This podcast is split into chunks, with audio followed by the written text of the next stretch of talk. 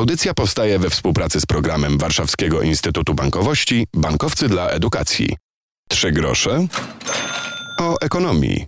Dzień dobry, Piotr Kotopuliński. Dziś będziemy sprawdzali, co wspólnego mają ze sobą bitcoiny i gra Tibia. Serio, choć nie będziemy rozmawiali o zarabianiu w grach ani na grach, porozmawiamy o e-commerce i cyberbezpieczeństwie, bo sektor kupowania w internecie rósł zawsze od wielu lat w Polsce. W ostatnich 2 latach, latach pandemicznych, ten rynek rośnie niemal w zastraszającym tempie, o czym mówił niedawno podczas 5. spotkania Klubu Liderów Studenckich Jakub Kalinowski, ekspert zespołu współpracy z organami ścigania serwisu Allegro.pl. 80% polskich internatów robi zakupy, tutaj też mamy duży wzrost. Pewnie spora liczba osób, która dotąd miała wątpliwości, czy takiego zakupu dokonać, czy sobie poradzi, czy to jest ok, spróbowała i po prostu w tym świecie została. Oczywiście e-commerce kusi też, można powiedzieć, łatwością wejścia w rynek. No to jest sytuacja, w której nie musimy wynajmować przestrzeni biurowej, nie musimy inwestować dużych ilości pieniędzy. Możemy założyć firmę, możemy sprzedawać w internecie, mając dużo mniejszą gotówkę na start.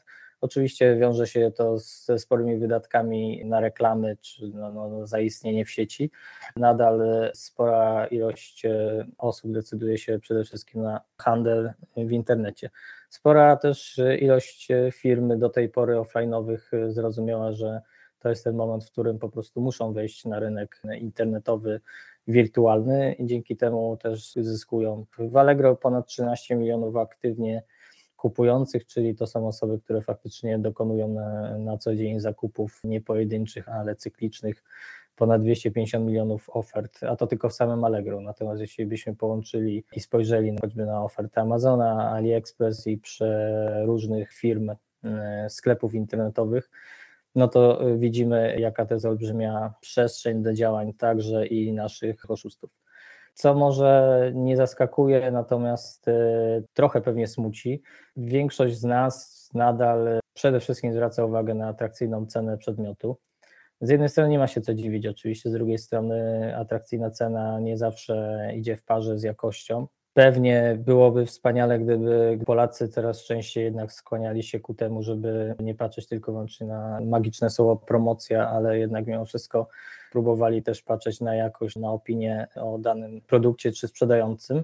Ja wczoraj też przeglądałem sobie internet, wpadła mi ciekawa informacja o ostatnim Black Friday. Wiemy, na świecie jest to wielki boom.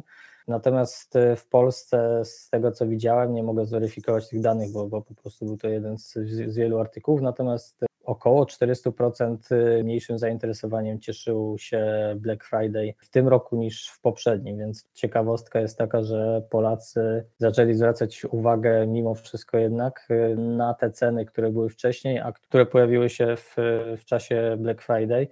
Nie dali się często nabrać, to też jest być może kwestia nadchodzących zmian w prawie unijnym, który będzie bardzo restrykcyjnie podchodził do takiego podejścia sprzedających, czyli zawyżenia ceny przed na przykład takim Black Friday, żeby pokazać, że niby ta nasza oferta jest bardzo atrakcyjna procentowo, natomiast w rzeczywistości wcale taniej nie jest.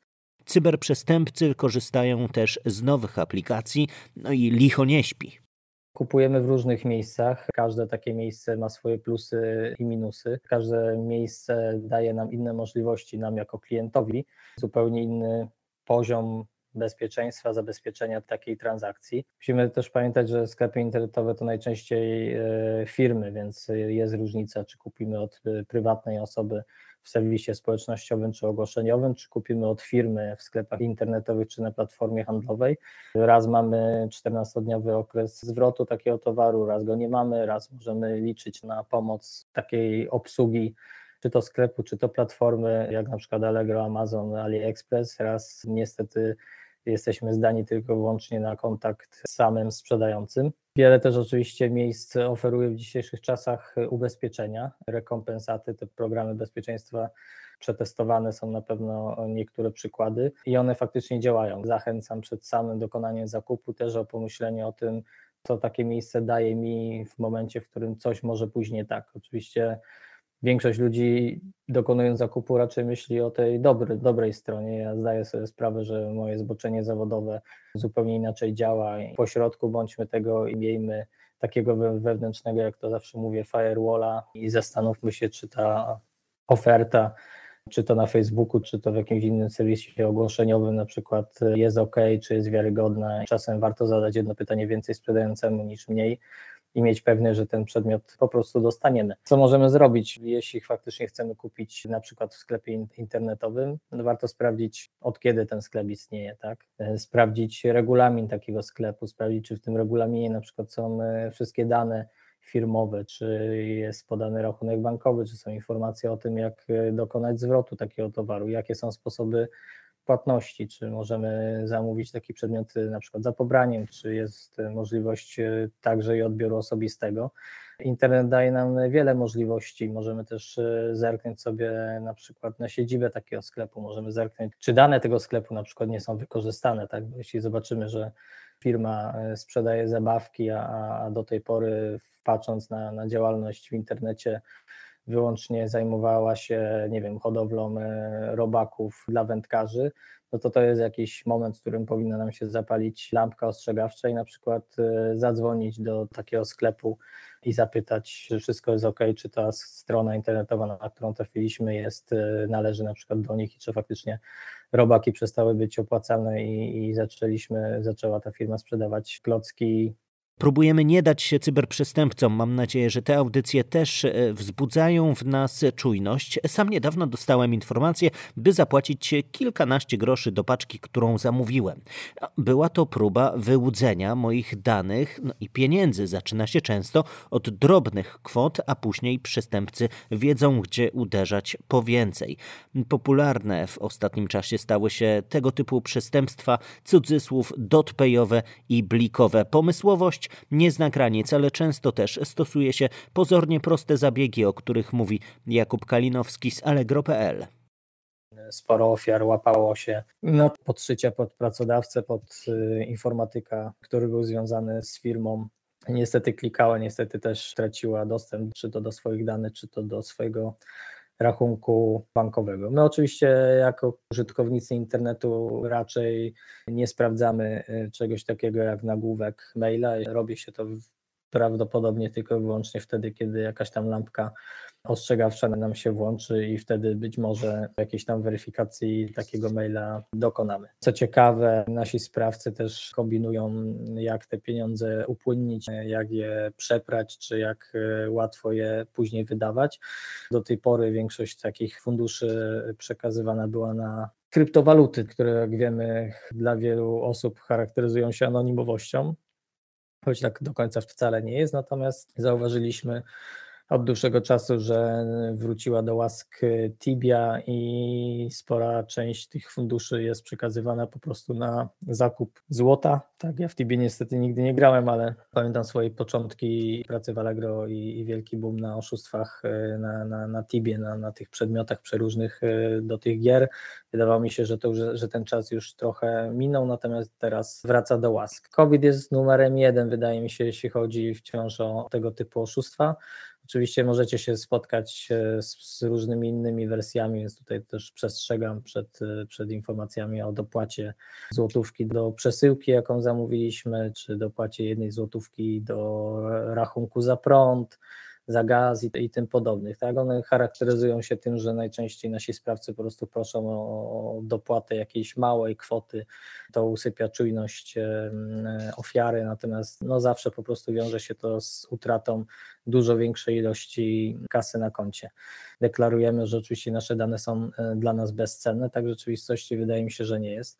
Tak jakbyśmy szybko przelecieli przez media społecznościowe, Instagram, ale też przeróżne inne miejsca, w których w dzisiejszych czasach dzielimy się zdjęciami, informacjami itd., znajdziemy mnóstwo danych osobowych, mnóstwo dokumentów, które nie są zabezpieczone.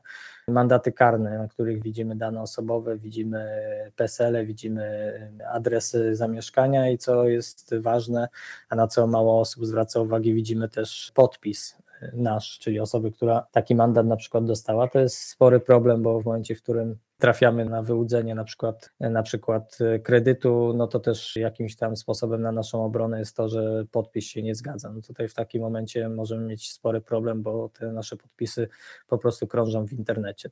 Niezdany egzamin na prawo jazdy też jest sposobem na pochwalenie się takim wydarzeniem, natomiast też imię i nazwisko PESEL to nie są dane, którymi fajnie się dzielić, szczególnie jeśli nasz sprawca coś o nas już wie, a dajemy mu kolejne dane. 18 urodziny, no to oczywiście dobry sposób, żeby pochwalić się, czy to dowodem osobistym, bardzo często jedną i drugą stroną, legitymacje szkolne, różne zdjęcia, które krążą po tych mediach społecznościowych.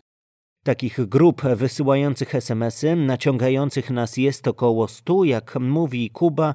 Ślady prowadzą często do informatyków ze wschodu, a ofiarą takiego ataku może być każdy. Dlatego warto być czujnym, uważajmy na swoje dane, o czym mówiliśmy i mówić będziemy w audycji. 3 grosze o ekonomii. Warto ten tytuł wpisać w aplikacje z podcastami. Są bezpieczne. Polecam. Sprawdzajcie, śledźcie. 3 grosze o ekonomii. Kolejne audycje również w tym miejscu się pojawią. Piotr Topoliński. Do usłyszenia. Audycja powstaje we współpracy z programem Warszawskiego Instytutu Bankowości Bankowcy dla Edukacji.